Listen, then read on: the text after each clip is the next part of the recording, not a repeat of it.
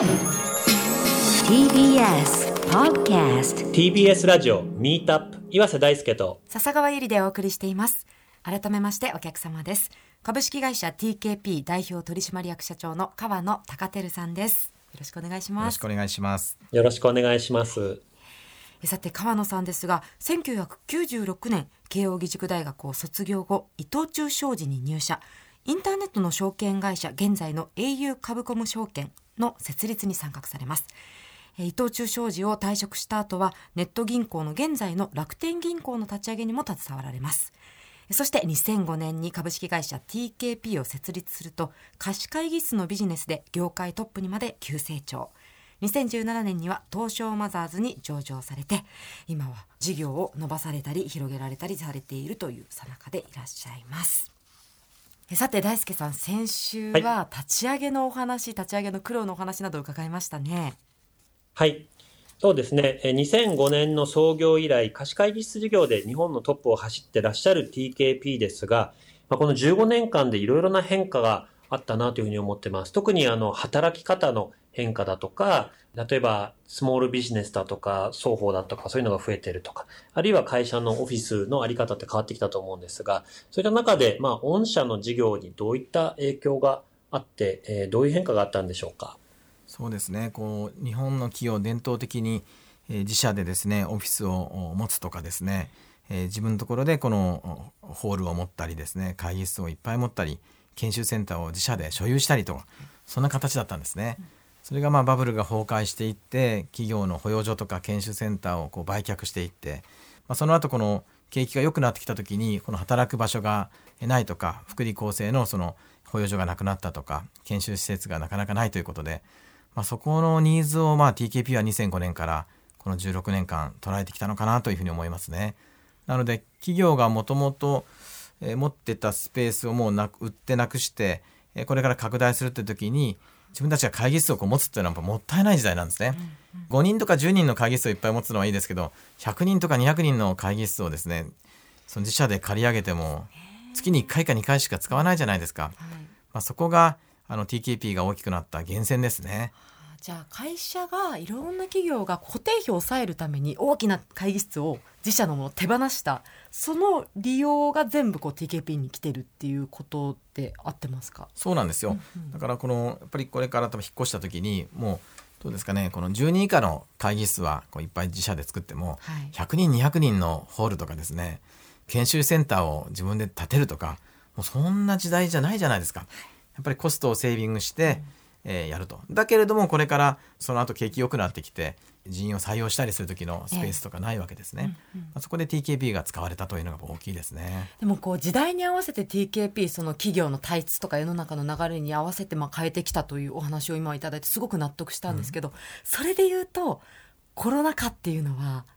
こうピンチなのかチャンスなのかこうなかなか厳しい課題なのかなと個人的に思いましたがいかがですか？そうですね。このコロナは本当最初参りましたね、だからやっぱり短期的にはすごくピンチなんですね、ピンチでこれからどうするかというところですけども、まあ、資金をちゃんと手当てをしてその実際にこの、まあ、グッドバッドといいますかね。やっぱりもう集中するもうリソースここにかけるんだということを決めてしまえばですね今度はそこに向けてこの安く仕入れるチャンスにもなるんですねなのでもうとにかくもう逆張りですね。リーマンショックの時もそうおっしゃってましたもんね。だから株も同じです。ね株が下がった時どうするかっていうと、もうやることは3つしかないんですね。1つはもう下がったからもうやめても売却して損切りすると。はい。で2つ目は上がるまでただひたすら待つ。で3つ目はですね難品買いをしてとにかくお同じところに戻っても利益が2倍になるように難品買いをしまくるということなんですね。だからこれからは難品買いをしまくると。これからまあ成長させるにはそれが次の成長につながると思いますから。ね。ここは逆張りだと思いますけどね。逆張りという力強い言葉が出ましたよ大輔さん。はい。え、TKP2019 年にレンタルオフィス最大手の、えー日本リージャスを子会社化されたんですが、これはあの時間貸しの貸し会議室とはまた違うビジネスに発展されていったと思うんですが、ここのあの、まあ、こういうフレキシブルオフィスの現在と、これからどういうふうに発展されていくっていうふうにご覧になってらっしゃるんですか？まあ、リージャスに関しましては本当、まあ、コロナ関係なくその前に買いましたんでですね。あのやはりこれからはその時間貸しの貸し会議室だけじゃなくてやっぱり働き方というか働く場所が変わっていくと。まあ、どこでも働ける場所が必要になってくるだろうというふうに思いましてですね。コロナ来ると思ってなかったですけどねリージャス買って。でやはり毎日ですね電車に乗って本社に通勤するという時代は変わるだろうなという思いが強かったですね。なるほど。ただこれでコロナが落ち着いた後にそのリージャスを買ったっていうのは生きてくるはずっていうことでしょうか？そうですね。やっとまああのまあ会議室自体とかパーティー需要とかちょっとなくなってはきたんですけれども、やはりそのオフィスを分散化するとかですね、こうサテライトオフィスを持つとか。あと最近はテレワークですけどテレワークで家でなかなか仕事できない人用にテレワークオフィスという形でコワーキングスペースを使うといったケースが今すごく増えてきてますのでここは非常にニーズが出てきそうですね。そうか。ワークフロムホームといっても家でなかなかお仕事するスペースがない方向けに使えるスペースということですか？そうなんです。そういう意味ではですねその大手企業に関しましては特に今リージャスの方でニーズがありますのがそのメンバーシップ制というやつでしてコワーキングスペースがあるんですよ。あの、はい、リージャスのスペースの共有部は、まあ、今ラウンジっていうのがありましてそこで働くことができるんですね。えこのメンバーシップラウンジを使えるっていうものに対して大手の会社があの人数分買っていただいたりしてるんですね。リージャスはちょっとラグジュアリーな感じで TKP は、まあ、いわゆるシンプルなっていう差別化でいいんですかね？そうですそうです。うんうん、えっとね、え具体的に言うとですねリージャスはまあレンタルオフィスで。で TKP はあの時間貸しの貸し会議室なんですね。まずここはまず違うんですけれども、なのでですねそういう意味では、まあ、リージャスは中小企業とかあの外国の企業の方にレンタルオフィスを貸してて。でそこである共有部門は大企業のそのテレワークで働いている方用にまあオフィスを開放してて。で TKP は今貸し会議室でも貸しているんですがそこまでこうニーズがですね昔のようにあるわけではないですから空いた部分をですね TKP はこのワーク X オフィスという形で貸しオフィスとして貸してるんですね、はい、だからここがちょっと違うんですけどもそう確かにおっしゃる通りリージャスはすごく豪華に作ってこう小口化していると、でブランドがあると、TKP はこの一般的な企業向けにこうちょっと広いスペースをですねあのテンポラリーオフィスとして貸しているという、まあ、そういった違いがありますかね。川野さんお伺いしたいんですけど川野さんいつもこうニコニコされてでどっしり構えているイメージがあるんですがやっぱりこう焦ったり、あの、すごく悩んだりされることってあるんですか？なりますよ。なりますよ、それは。あの、焦るし悩むしっていうのはあるんですけど、まあ、そういう時ではね、やっぱりこう、走り続けるしかないんでね、常にこう、回答が見えない時っていうのはもう本当、何かいろんなことをやってるうちに何か見つかるんですね。だからまあ、そういう時こそどこか旅行に行ったり、どこか、あの、本当離れちゃいますね。えー、一旦離れる。そう、離れるとね、なんかいろんなことが浮かぶんですよね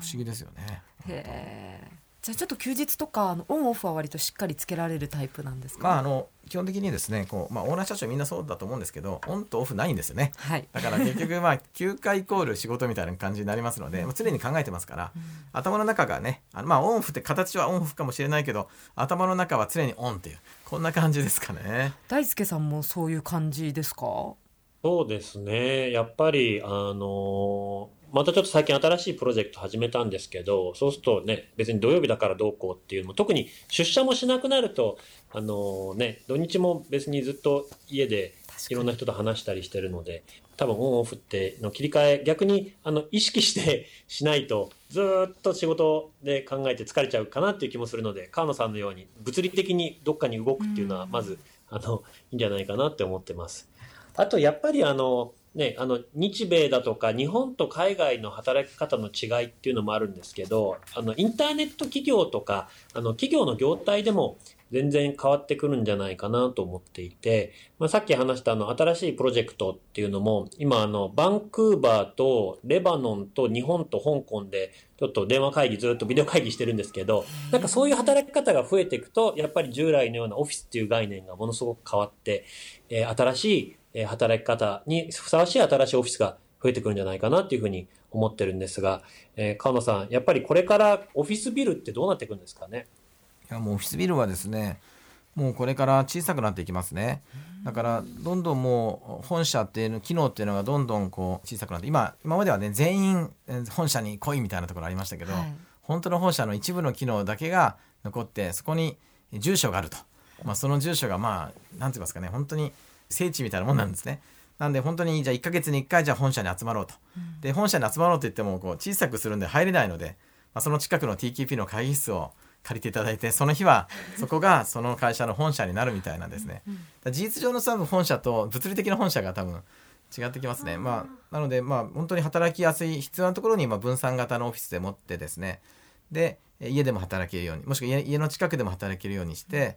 だけれどもこう集まる時には一気に集まれると、月に1回はじゃあみんなで集まってちゃんと情報共有しようとかですね。社長の思いを伝えようとかそういう感じになるんじゃないかなと思いますね。じゃコロナということは TKP さんも本社はあまり大きい本社いらなくなるっていうことですか？いやもう今だってもううち営業の部員とかもあの本当に家で働いたりする人もいますけど、まあ、基本的にはもうリージャスの拠点どこでも使っていいって開放してますから。いいですね、うん、好きなところで働いてますよ本当に。だから、まあ、朝とか夕方とかねこのみんなでこのオンラインでつなげたりとかはしてますけども。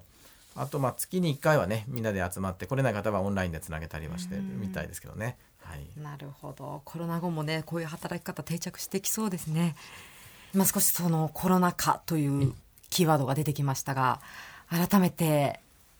いかがでしょうかって聞き方が合ってるのか分かんないですが TKP としてどう捉えてますか？そうですね。まあコロナは本当に辛いですからただまあコロナ前とコロナ後って違いますよね。だコロナの前は人が集まることが一つのビジネスですしコロナの中はですね、まあ、人が集まるなと言ってるわけですね。はい、だから今まで良かったことが悪いと言ってるわけですね。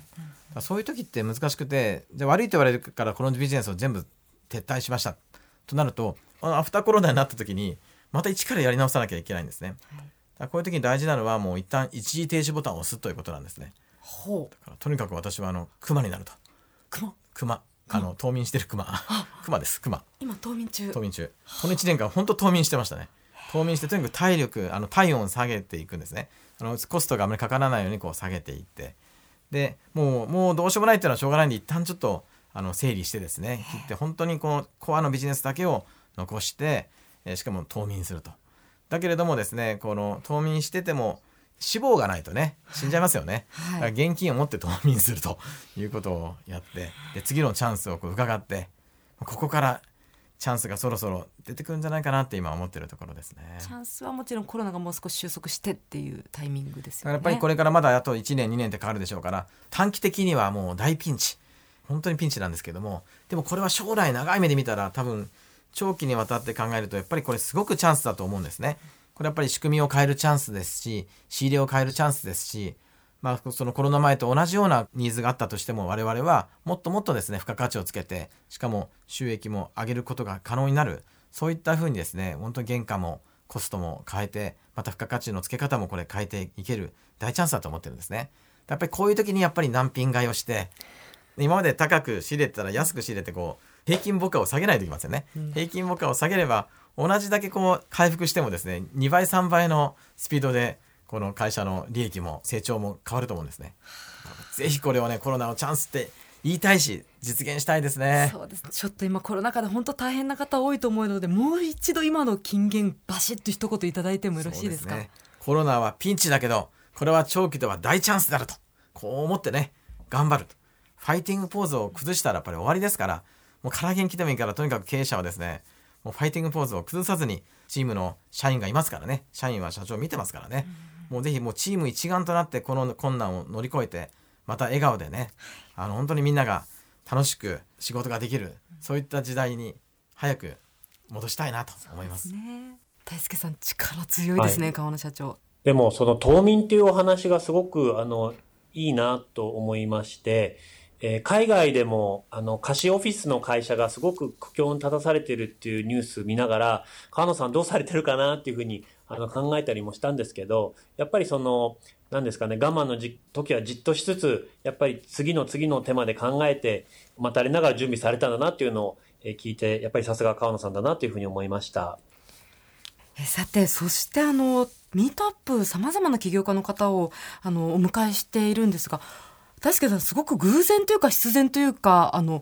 J リーグに縁のある社長さんが非常に多いですよね。そうですね。やっぱりあのベンチャー企業であのエクセレントカンパニーはそういうスポーツを使ったまあ企業のえー、まあ、PR だったり、あるいはその地元の支援みたいなことをやられてるのかなというふうに思いまして、えー、サイバーエージェント藤田進さんは J2 の町田ゼルビアそして、えー、南波智子さんの DNA が先日 J2SC 相模原の筆頭株主になったというニュースもありましたが、えー、川野さんの TKP は J1 の大分トリニータの筆頭株主になられたということで、大分県出身の川野さんにとっては地元のクラブっていうことになりますね。そうですね。はい。やっぱりその地元に込める思いは強いんですよね。そうです私ね本当大分で生まれて生まれ育って、まあ、大学に行くまで大分にいましたんで本当地元の愛っていうのは大きいですね。うんそのあの決めるきっかけは何かご縁というかお話がもちろんあったんでしょうか？そうですね。まあもともと大分取りに行ったあの私、まあ、大分県で、まあ、観光大使のかぼす大使っていうのをさせていただいてるんですけれども、はい、まあそういう中でですね、まあ、大分出身でですね、まあ、事業してきたということもありまして、まあ、いろんなですねあの講演をさせていただいたりとか大分ではですねあのいろいろ相談乗ったりしてる中でですね2012年ぐらいからあの大分トリニタのこの広告スポンサーもちょっと務めたりしてましてですね、はいまあ、そういう縁もありましてですね。一旦ちょっといろいろ大変でして再生したチームなんですけれどもそのまあ再生のした時のこの株式のファンドの期限が来てですね、まあ、それを引き受けてほしいという話が大分県から来まして、はい、まあ、私まあ地元出身でまあ上場もしてるということで、まあ、恩返しも含めてですねまず筆頭株主にならせていただいてまあ、今後この地方再生というところで大分何か私役に立てればと思って出資をしました。なるほど。大分出身の経営者の方ってあまり聞かないような気もするんですけど、結構いらっしゃったりするんですか？あでもね最近はねベースっていう会社の鶴岡君があのはい、大分出身で頑張ってます。もう鶴岡君はちょっと巻き込もうと思ってるんですけど。仲間を募ってというところですね、ね、ここから。はい。だからそういう意味ではうちはねリージャスもやってますんで、大分からそういったベンチャーだったりもっと上場する会社はもっともっと出していってもいいと思いますんで、まあ、そういう意味でも本当ただスポーツ、ね、スポーツって本当大事なあの娯楽でもありますから、うん、地域地域で地方でスポーツがあってインキュベートできるそういったレンタルオフィスインキュベーションオフィスがあって、でそこにま大学と県のですね大分県とか大分市別府市とのいろんな支えがあればですね面白い地域になると思うんですけどね。えー、最後にちょっと菅さんにお伺いしたいんですが、まあ、こういうコロナ禍ではあるんですが、この番組のリスナーの方にも、やっぱり自分も皆さんみたいに起業してみたいって思ってる方たくさんいらっしゃると思うんですが、えー、今、この2021年で起業を考えてらっしゃる方にアドバイスを送るとしたら、菅野さんどういった言葉、えー、送られるでしょうか？こういった環境ではありますけれども、やはりですね、やってみるってことが非常に大事ですね。考えて考えてやらないっていう人が多いんですけれども、まあ、とりあえずやりながら考えるってことは一番大きいのであと自分のもうセンスを信じるしかないんですね。ででそこはセンスがない、えー、となるのはですねもう器の問題なのである一定でもう大きくならないんですね。もうそしたらですねどんなに頑張っても大きくならないんだったらもうやめてしまえばいいわけですからやはり、まあ、どこまで大きくなるかっていくらこう机上で机の上では考えててもわからないんで、うん、ぜひやってですね結局企業の大きさって結局人間力だと僕は思ってるんで器の大きさがもうその会社も決めると。だったら自分が無理だったら違う社長をするしかないんですね。自分で起業してもですね。だからやっぱり自分の社長力人間力を高めていくっていうことが結局成長とかね成功につながるとそういうふうに思いますね。まあ、まずは第一歩を踏み出してみようと。あとはまあ自分を信じろとっていうことになりますかね。そうです。厳しくも温かい言葉でした。はい。ちなみに最後に TKP のビジネスの今後の展望について少し教えていただけますか？そうですねやっぱりこの先ほど申しましたようにこのコロナ禍でとりあえず今冬眠状態なんですけどただ冬眠しててもねただ赤字になるだけですのでまずはちょっとあの短期中期のですねこの分散オフィスとかサテライトオフィスとして貸しオフィスというところでなんとかですねあの食いつないでここで利益ベースに変えてですねでコロナが収まったらまたですねこの時間貸しとか時間のそのイベントいろんな懇親会パーティー需要というのを取っていきたいなというふうに思っています。あとはまあもう単純で、まあ、リージャスブランド持ってますんで、まあ、レンタルオフィス、えー、事業がありましたらですねこの M&A も含めてやっていってですねこのブランドをリージャスにどんどん変えていってもう日本中を TKP とリージャスに変えていくということをやっていきたいなというふうに思っています、はい、逆張りですね。逆張り出ました 本当にあの力強いあのアドバイスとお話ありがとうございました。ありがとうございました。株式会社 TKP 代表取締役社長の川野貴輝さん2週にわたりお話しいただきました。ありがとうございます。ありがとうございます。ありがとうございます